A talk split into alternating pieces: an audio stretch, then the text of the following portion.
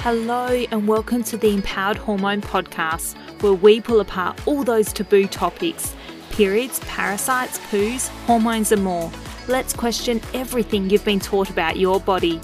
I'm your host, Sheridan Decker, a gin loving gut health nerd passionate about debunking myths on birth control, period pain, and IBS.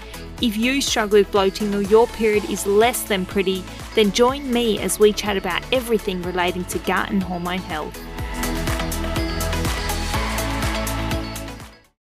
Hello, and welcome to another episode of the Empowered Hormones podcast. I'm Sheridan Decker, your host, and today I have the privilege of speaking to Solaine, who we have had on the podcast before. So, Solaine runs her own business as well, it's under your name, isn't it? Solaine yeah. Douglas Nutrition.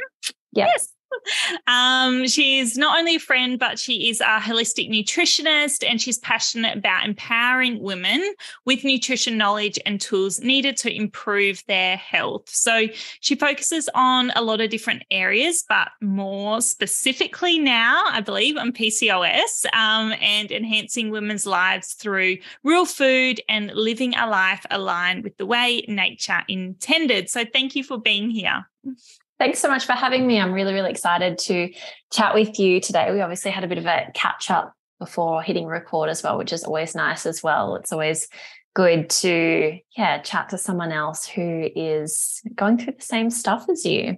I know, because I think about it, and you're one of my first guests on the podcast, I reckon, which must have been like, I don't know, I almost want to say like Nearly two years. two years. Yeah, I reckon.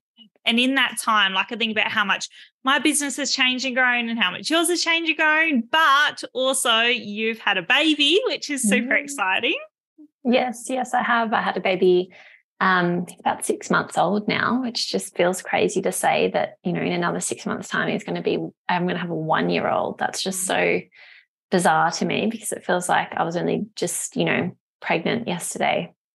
How old is your business, do you reckon? Uh, probably about two, just over two years old, two, Yeah, two and a yeah. half years old. And I think it was September or October of 2020 that I left my job. Yeah. Yeah. So your business is quite new, and then to be juggling, as we chatting about before, Mhm. the new business feels, and then also a baby. And if you don't mind me asking, how long were you trying, or was your not only were you trying, but maybe how long did you start going? I think I want to have a baby in a year or six months or whatever. Like, how did that process kind of work Yeah. very funny. So, um, my partner and I have actually been together for I think seven years now. So, we met when I was quite young, when I was 22, and we actually were housemates. And um, that's how we met. So, we started dating, I don't know how far in, not sure. It's all very blurry, really. But we met when I was 22, 29 now. So, we're the same age as well, Sheridan, I think. And um, so, what, what was it? It was not not Christmas just gone, but the one before we were having lunch with my mum and she asked, What are your goals for the year? Blah, blah, blah. And John, my partner, had said he just left his job as well. So, November of what would have been 2021, he just left his job and was quite sure that he was going to start his own business. So, he's in finance and um, was going on out on his own as a stockbroker. And he said, Well, you know, get the business going, start that. And then by the end of the year, so end of 2022, um, I think I want to be ready to be a dad by then. We'd already talked about it, so that wasn't, you know, surprising for me.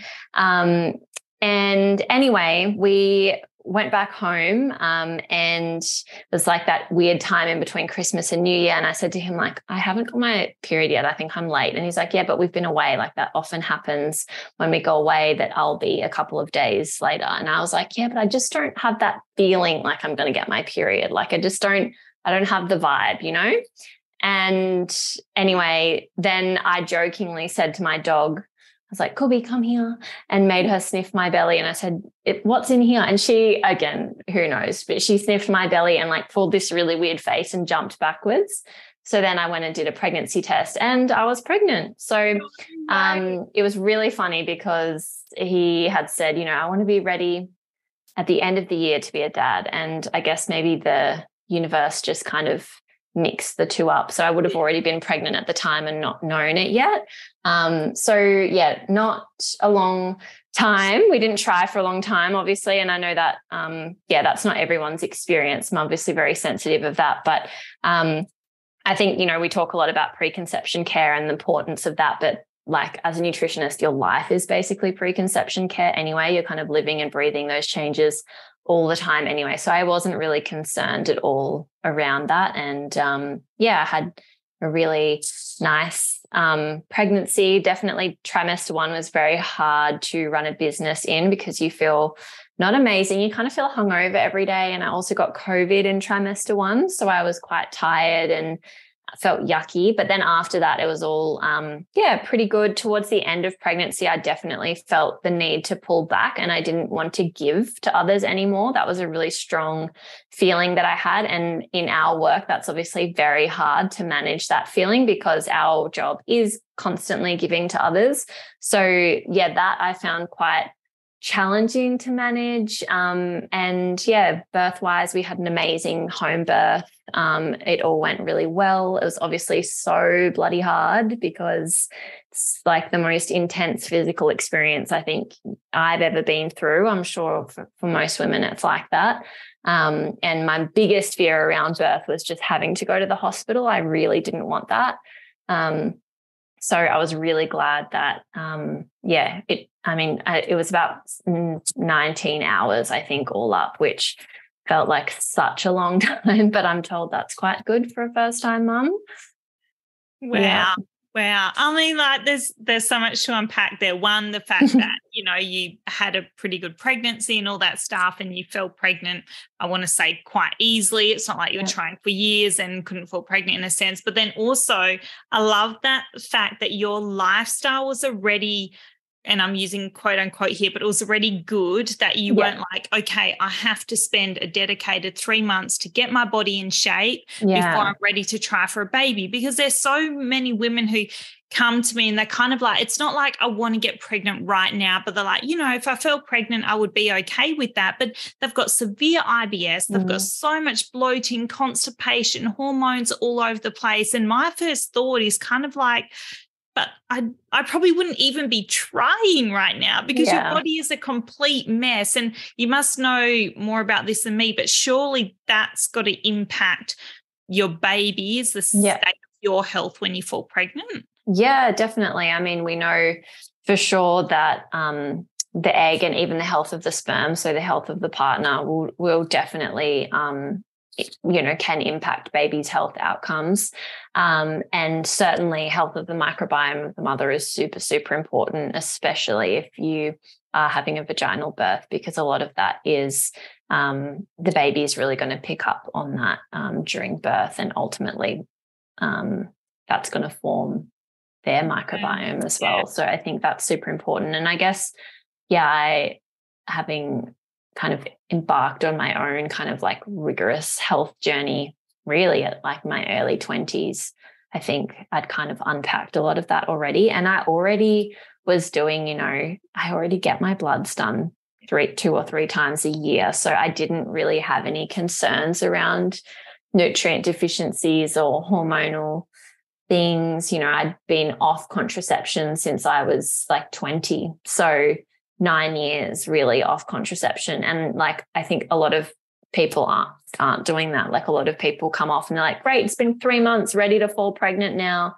Um, and that's just a product of, you know, I guess society and thinking that it, you know, I don't, yeah, we won't spend too much time there, I guess, because it's can be a sensitive topic. But for me, you know, I had like, yeah, nearly 10 years off any contraception. And I think that all of that for sure um, plays a role in fertility outcomes. So, if you're already quite a healthy female, then when you found out you were pregnant, did anything then change, or it was just life as mm. normal, or what? It was what pretty happened? much life as normal. Like, I definitely then included um, I went and did um, like some trimester one blood. So I had had bloods done actually in November um, of that year. So I fell pregnant in mid December and I had had bloods done already in November. So I was already pretty across um, any tweaks and changes that had to happen. Um, I did have iron that I knew in November, I was like, okay, my iron was okay, but not amazing. And I know knew already that that is something from working with clients that a lot of women struggle with for a, variety of reasons. And part of it is like a lack of understanding around iron changes during pregnancy, but then also, you know, your baby's needs increase significantly in trimesters two and three. And so that plays a role as well. So I knew that um, going into kind of finding out I was pregnant. So I was already on the front foot with um, really optimizing that. So I was including more of like your beef liver, more red meat, and all of that. Um, and then I did organize some new bloods in trimester one. Um, and yeah, everything there was really fine. So I did include a prenatal at that time as well. Um, so I know there's lots of different ones that you can include, of course, but I um, just included one with a really good quality folate, which I did I want to include you were going for T1. I was like, I've seen it on your Instagram, and I'm like, I hope she pulls this into the podcast because I know you're so passionate about this, and I yes. see it come up so much in the health industry. Yeah, folic yeah. acid. So no folic acid. Definitely wasn't taking Elevit. Um, so I took a really good quality prenatal. I took, um, and sometimes this changed during pregnancy as well, but I was um, definitely including more liver and red meats. I was also including a good quality omega 3. Um, and I was also just more conscious of getting in more probiotics. Occasionally, I did take specific probiotics because a really common symptom during pregnancy is constipation, the joys. Um, but that's really common because of your surging levels of progesterone. And um, progesterone is a smooth muscle relaxant. Your entire digestive system is essentially smooth muscle. So it's really going to slow down that peristaltic movement. And so I'd find when I was like out of normal routine, or maybe if I just hadn't have been as conscious of dietary, of, of what I was eating, um, and sometimes even just randomly, I would get constipation, which is something I've not, you know, might have had in my very early 20s, but not something I've had for years and years. So um, that I would oscillate, you know, including certain pre and probiotics if I was experiencing something like that. Um, and then what are some other supplements that I included towards the end of my pregnancy? Um, I did include an iron supplement, but probably only for one or two months because I had um, quite good iron stores. And then I also included a zinc as well because I found that that was something that was starting to drop off towards the end of pregnancy as well. So I did my blood tests um, each trimester. Um, I didn't redo all of them, but let's just say, for example, that I had, you know, moderate of certain nutrients, then I was making sure that I was redoing those ones. Um, living in, say, sunny Queensland, I've never ever had a problem with my vitamin D levels. That's not something that I was retesting in trimesters two and three because I'm always outside getting plenty. So that's sort of how I chose um, what to do. And the great thing that I loved in pregnancy is I had a um, was lucky enough to have a private midwife, so I had no trouble getting blood tests done because she would just order what I wanted done, which was such a different and amazing experience. I actually didn't have I didn't, I haven't been to a doctor since before I was pregnant, so I didn't go during pregnancy to a doctor or after either. So I had I think quite a different experience to what other people often do, and I know that is um, yeah, that's, I guess, how I wanted to design my pregnancy journey and the experience that felt most comfortable for me. What was a pushing factor in you wanting to have a home birth? Because mm. I have quite a few friends who uh, have been very much like that and they've wanted to have birth at home. And for them, it has worked out. I know that's yeah. not always the case for everyone, but and there's different reasons behind it, I guess. But for you, what was that sort of mm yeah. Yeah. Yeah i basically knew straight away i was like i do not want to birth in a hospital. I think um the best place to birth i think is where you feel the safest and for me that is not in hospital. Um, i knew enough i didn't know a lot about birth but i knew enough about the intervention rates in hospital to know that we're doing something majorly majorly wrong. Um, and then obviously, as soon as I found out I was pregnant, I was like, you know, reading all the books and researching more into birth and kind of how we've really like fucked up the birthing system. Like we really, really have. And we've tried to, I guess, um, you know, I don't know what the word is, but like systematize something that cannot be systematized and something that, you know, we, why is it that we expect all women to birth within a certain amount of time? You know, why is it that we accept that full gestation is 42 weeks and yet you're going to start talking to us about induction at 40 weeks? Like, are you joking? it's well and truly accepted that full gestation is 42 weeks, but you're going to start talking about forcing my labor to happen at 40 weeks. No, thank you. So I went to 42 weeks in two days. Um, and I cried nearly every day after 41 weeks because I was just so over it and, you know, wanted labor to happen. And then when I was in the depths of labor, I was like, why did I want this to happen? um, but yeah, I think I just really wanted an intervention free birth. And I knew that the best chance I had of that was to be birthing at home. Um, and I also wanted to be in an environment after birth where I felt really comfortable and safe and I wasn't worried about what was happening to my baby. Um, where I knew that it was just us, it was just, you know, my family. And um, I knew that that can only really happen at home. And I think, um, yeah, I just did a lot of research around that. I did watch, you know, a lot of birth videos and that kind of thing. And not everyone feels safe doing that. I did. Um, but yeah, that was my experience. I had an amazing midwife as well. I did have a lot of trouble finding a midwife just because I think during COVID, home birth became more popular because, um, you know, they were testing partners when you would arrive at the hospital. And so if your partner was testing positive, then they weren't allowed into the birthing room. And I just cannot imagine having to give birth on your own. Like, I only needed John and only wanted John there the whole time. I did not I did not want a bar of anyone else. And I cannot imagine going through that on your own. Yeah, my friend um, down south in Albany had twins during COVID, and he wasn't allowed in um, yeah. for ages. Like, and yeah, just the whole mask thing, and then yeah, the amount of people that were allowed mm. in. And she just said it was awful. Actually, it was horrible. I just wanted him there, and he wasn't allowed to be in there, and the number of people in the room. And she said it was just like it was so crap. Yeah, yeah, my heart honestly breaks for anyone that has to go through that on their own. I, I think that would be so hard.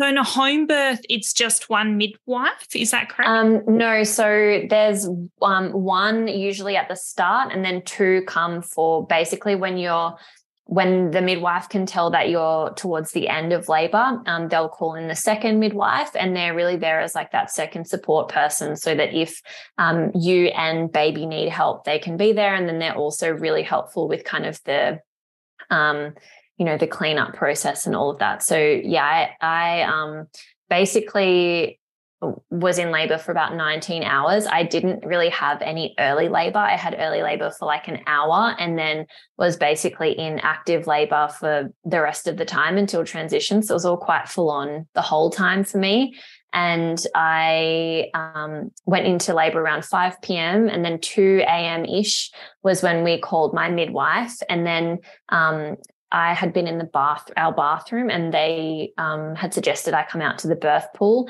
And that just really slowed everything right down for me. So I went from like, you know, being what seemed like kind of getting close to transition to, um, yeah, it, everything really just tapering off and dying down. So I ended up getting myself out after about an hour and was like, I feel like everything's slowed down.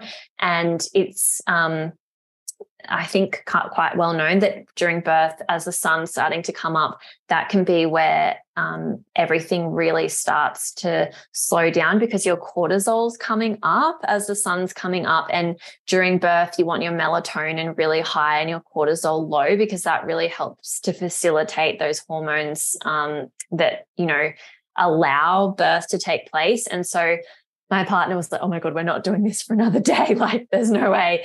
So he went into our room and we have got quite good blockout blinds. He was like making it all dark and then basically put like a, um, we had like a mattress specifically for birth. So he put that down and I went into the there and my midwife had come in and she said to me, Solaine, I actually think that you were laboring better when I wasn't here. Would you mind if I left? If you don't want me to leave, I'm happy to stay, but I just think that that might actually help to progress things. And I was like, whatever. I don't care. You leave, you do you, go home. and anyway, she left, and that was probably like 4 or 5 a.m. And then, yeah, it got really intense basically as soon as she left. Um, and then my waters didn't break until right near the end. So my waters broke around 8 a.m. or something like that ish. And we called the John um, called the midwives back, and that's the second midwife came at the same time because by the time my waters broke, and then basically as soon as they broke, I was like, I need to push, and like I, it was involuntary, like your body just does it on its own. And so he was like, Oh my God, called the midwives. And they got here like with only like 15 minutes of him being born. So yeah, honestly, it could have nearly been just us at home. Um, so yeah, it was it was definitely a, a really amazing experience.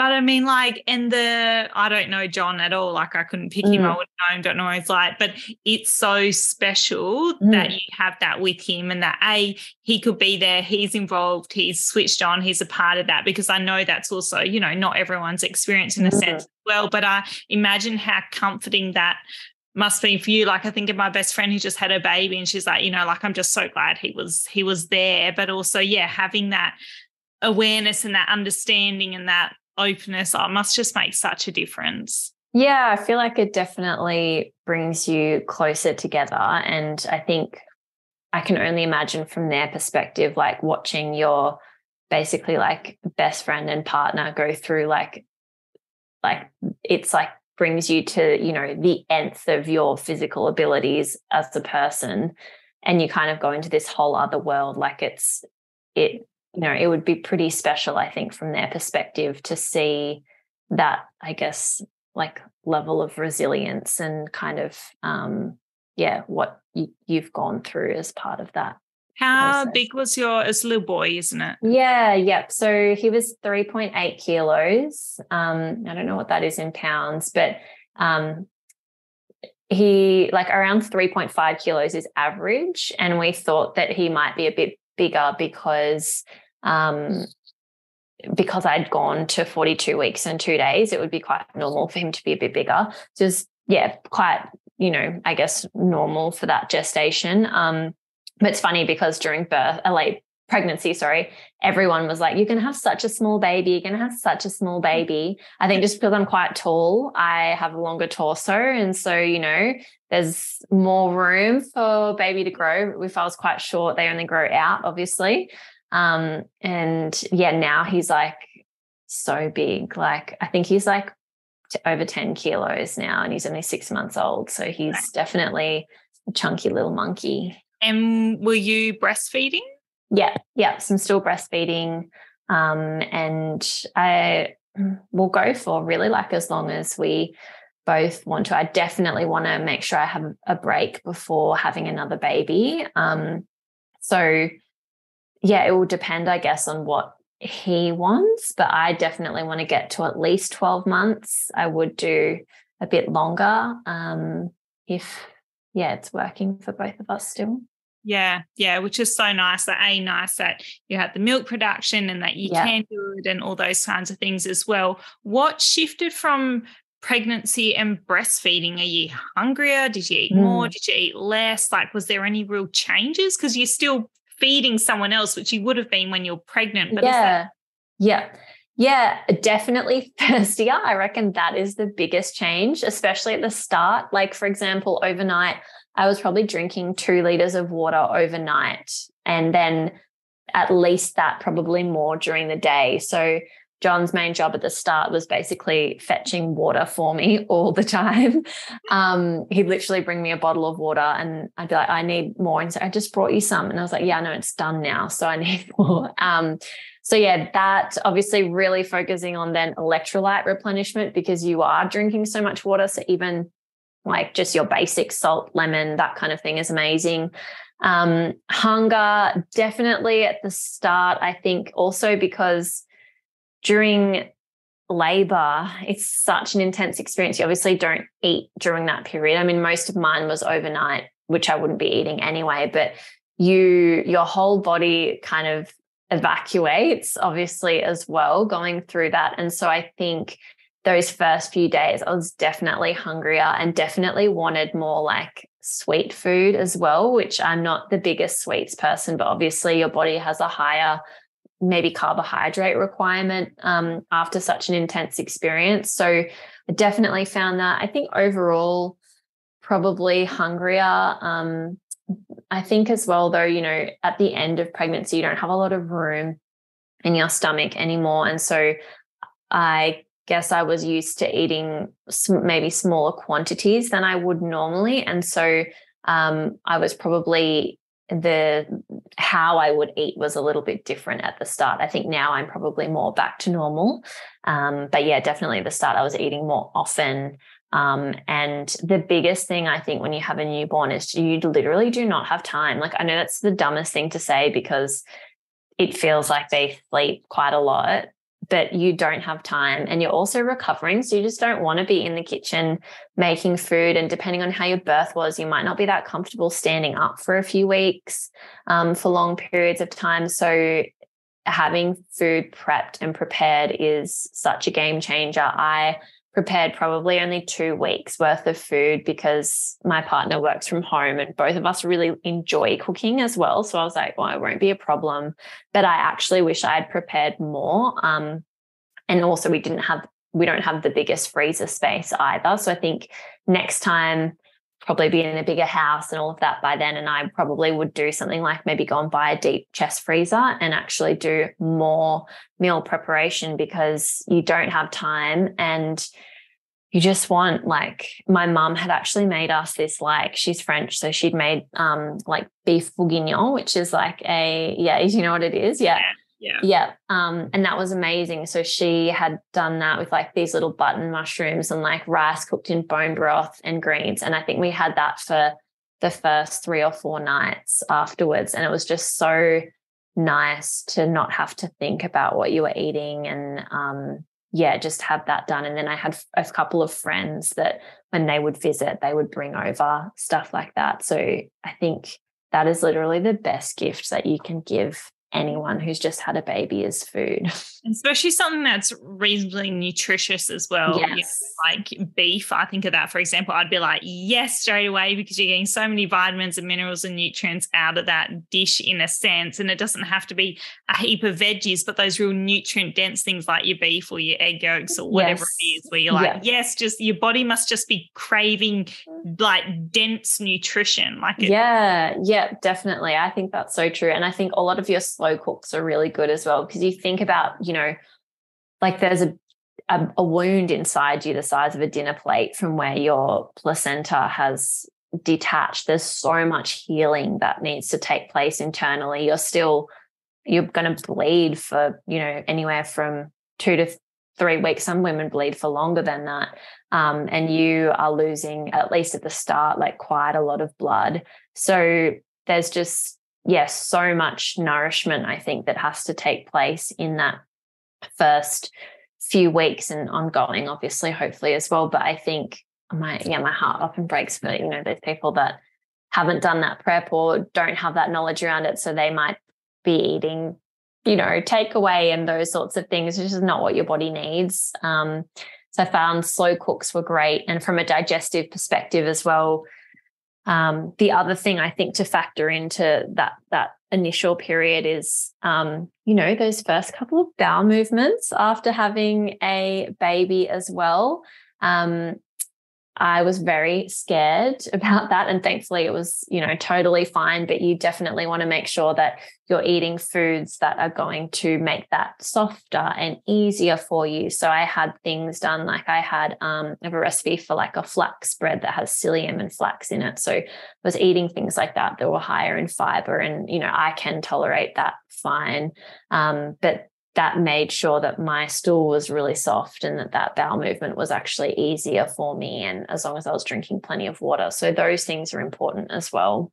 Yeah interesting isn't it? Like there's stuff that like i wouldn't even think about be like oh you know but until you sort of been through it or you have a lot of experience mm. around it you're like oh of course like you know that extra bit of fiber or that extra bit of nutrition. And like you said like maybe yeah maybe is that awareness of going I'm going to be busier than what I think like meal prepping yeah. is so important and so key. But I guess in a sense of nutrition, it doesn't specifically change because leading up to mm. falling pregnant, you need all those nutrients. Being I know. Pregnant, you need yes. all those nutrients. Post pregnancy, you need all those nutrients. So it's more probably about time and what things are easy and nutrient dense. Like that's probably where you're yes. getting the most bang for your buck, isn't it? Yeah, definitely. I think accounting for probably eating a little bit more at certain times and changing the way that you're eating. But yeah, ultimately, there's nothing really inherently special about like the types of foods because hopefully outside of pregnancy, you're still wanting the best for your body and those nutrients don't change in terms of what we need as humans to function and what we need to grow a healthy baby and replenish postpartum. We need iron, we need B12, we need iodine, we need zinc. Um, you know, all of these things we need anyway. So maybe in higher quantities and that kind of thing. Um, but yeah, I think there's uh, often we talk about like what do we need specifically in pregnancy i'm like all the things that we need yeah. all the time probably yeah, exactly. a little bit more but because yeah, you're a human still you still need the human things yes. you're growing a human and i guess that last kind of element is giving that grace and space to yourself because mm. you are, and we've chatted about this before, but how driven and motivated you are and letting go of the expectations and whether it's a perfectly tidy house, whether it's a fully functioning business and it's making that money, whether it's being there for your friends and family like you normally would. Like there must just be so many things that for that period of time you're mm. like, I've got to try and just let that shit go for a bit. Yes. Like that must be hard too. Yeah, it definitely is. I think the other thing that really I found quite challenging at the start was cluster feeding. So I'd heard about this cluster feeding, but I was kind of just didn't really, I guess, I hadn't been through it. So I didn't understand the reality of what that meant. But essentially, um, from about one week or, or yeah, five or seven days old when my milk fully came in, my baby Lomi, he would cluster feed. So feed essentially back to back for between four to five or six hours a day um, because they are growing really rapidly. They need more food and they're also doing that to increase your milk supply as well. So that happened for, I don't know, a long time, like probably four to six weeks. It wasn't necessarily at the end every single day, but it was a huge adjustment for me because you are feeding like you to the point where I'd be like, John, you need to take him for a minute so I can just go to the toilet. And like he would cry in that time. And so you're in the toilet just having a moment to yourself and your baby is crying because they still need you. So you it's this feeling of like constantly someone needs you. Um, and the other thing at the start is your nipples are so sore. It feels like you have carpet burn on them um, at the beginning. And because you're not used to someone sucking on them for that many hours a day, well, most people, maybe there are some people that are, I don't know, but um, and so yeah, that was a huge process to get used to it. Obviously, understanding that it is short term and you really have to surrender to that because it's not going to be forever. Um, but you probably can't get much done um, and so at the start, the first week or so, I did cry probably quite a lot because it was just so foreign to me to be needed all the time, to basically have to, you know, rearrange things to need something simple like a shower or to wash my face or something like that was, a, you know, needed organizing. So you feel very dependent on your other half. I don't know how people do this alone. Like hats off to them. I genuinely don't know how you do it, but you know, so dependent on him for things like I need this or I need that. Can you get this? And um, yeah, that was just as someone who's got quite independent, very hard to um, wrap my head around. Um, and then, yeah, obviously, very difficult to get anything done during that time. Um, and you're, as you said, yeah, growing a baby. So obviously the physical demands on your body are quite hard off the back of going through basically 19 hours. And sometimes for a lot of women, it might be a lot longer than that of a very, very intense experience off the back of nine months of pregnancy. So I think um, yeah, at the start when you're like, why do I feel like this is hard? You're like, it's it is hard. That's why it feels hard. It's normal for it to feel hard. And so I would just, I guess after that first week, I kind of just surrendered to it. I found that I would rewatch New Girl. And so that was like my thing basically every afternoon. I knew about like two or three o'clock in the afternoon is when the cluster feeding would start. And so I was like, right, I need snacks and I need some water and I need New Girl. So I would be like propped up in bed. Um, New Girl was on, and John would basically just be, he was back to work quite early, but working from home. So he would be basically on water and snacks duty. And I would just be feeding. And once I got to that point where I was like, right, I'm just going to find a series that I enjoy, I'm going to eat food I enjoy. And I ended up being okay with it and ended up kind of, you know, enjoying it, almost looking forward to it, I guess, because I was like, right, this is my time in the afternoon when I can just relax and lie here. But at the start, I was like, I don't want to relax and lie here. Like, I don't want to get outside and I want to do stuff and all of that. And it just was not a thing at that time in the afternoon because if you're not feeding them and eh, like allowing that cluster feeding process, they just, he would just cry and it was just not possible to be doing stuff. And then all of a sudden that phase comes to an end and you're like i we can do things in the afternoon. This is crazy. And then it just feels like a distant memory. But yeah it was very um, a lot to i guess process and go through. And i think that one of the biggest things is really like the shedding of your identity of who you were before and like i'm not that person anymore. I'm this new person and i'm i don't know her. And like i'm kind of mourning that old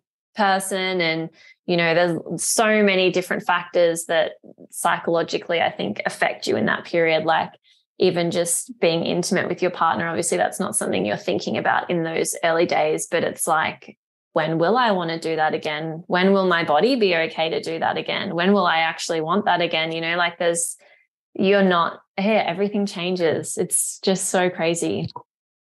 And it's yeah you're right. Like and it's hard like from being where you were like a year ago, you know, like before mm-hmm. the, well, a year and a half, whatever it is. yeah.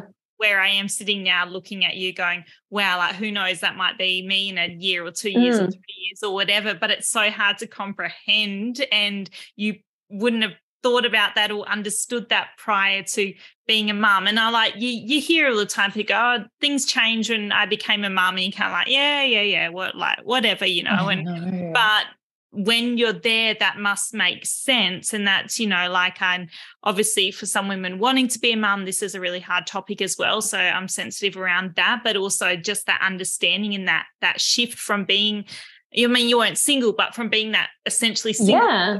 female to now having someone to care for 24 7 in a sense, but also, like you said, your body's gone through that changes and your awareness and you're shifting. And I guess, yeah, it's just, it's a lot. It's it is a lot. lot. yeah, it is a lot. Like everything, yeah, everything shifts and changes. Your priorities shift and change. Obviously, now my number one priority forever is going to be basically Lumi and everything else is going to come second to that. That's just the way it is. And previously you've never had that before. So that's, you know, yeah, something really big to wrap your head around. So it's it's definitely a life-changing event. And I think you it's something you can't understand fully until you've been through it. I had so many preconception postpartum clients before and I feel like I can relate to them now on such a different level because I get it and I'm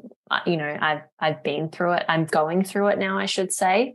Mm. um so yeah it's definitely a life-changing event. I feel like you see mums walking in oh you have like a long lane and like I see other mums walking in like it's almost like you give them a nod like yeah it's hard. I know you're doing good.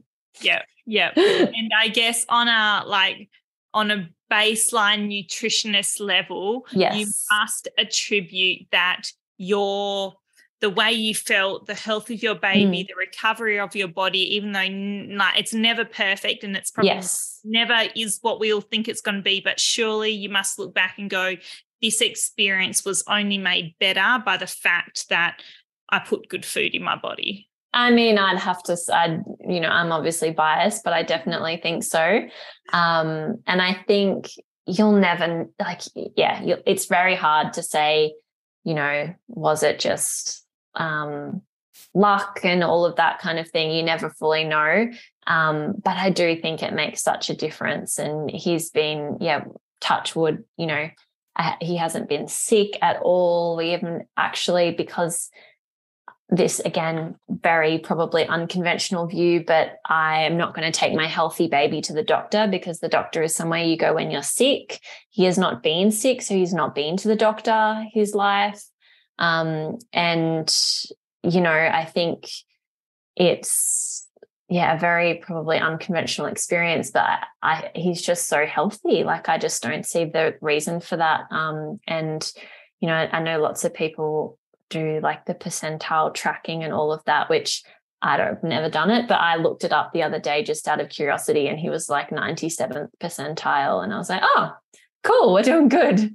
yeah, yeah, yeah. yeah. No, I'm I love that. I love this whole chat. I love your story. I love that you have such an open view on so many things, but also so much knowledge around it as well. Because I also think that being pregnant or having something happen to you pushes you into a certain area. Mm. You know what I mean? Like for me, I was constipated for so many years. So I really care about constipation. Like yeah. when I fall pregnant, I'll probably be the same. Like I'll yes. nerd out on pregnancy. Like, and it just gives you as a person, as a practitioner, this whole, like you said, you can relate to people better or more. Or when we have an interest in something, we just we read about it on our weekends. Mm. Feel different than just having having to study something. And I think that, yeah, that's amazing too. Yeah, yeah, for sure. Sure. Um, so for those who enjoyed this chat, you can find Solaine. I'll link these in the show notes for you guys, but mm-hmm. on her website, which is her name, so www.sol.a-I-N-E and then Douglas, D-O-U-G-L-A-S dot com. And that is the same with her Instagram. So Solaine Douglas underscore nutrition. So they're probably the best places to yeah, find. Yeah, definitely but you also have an amazing podcast. Are you I recording? Do. Have you been recording? Yes. I don't know with the baby. Yes, yeah. I have. Um, inconsistently earlier this year, but we're back on now. Um, yeah, podcast is called Holistic Health Chat. So if you just search my name actually in the um, podcast app, you'll find it me. Awesome, awesome. Well, thank you for taking the time out, the time away from your little man, and to have a chat with me. And I just, I think you're an amazing mother. Mm, I think you're an amazing practitioner. And, you know, in couple years, if I ever have a baby, I'll be like, help me. Yes. I don't know what I'm doing. You'll be like, meal prep, meal prep, like a month, six weeks. Yes. Post that is the take home message. Meal prep more than you think. yes, yes. Awesome. Well, thank you so much today. I really appreciate having you on. Thanks so much. Looking forward to chatting again soon. Thank you for listening to another episode of the Empowered Hormone Podcast. If you know a female who needs some empowerment, please forward, repost, tag, or share, and let's get women talking.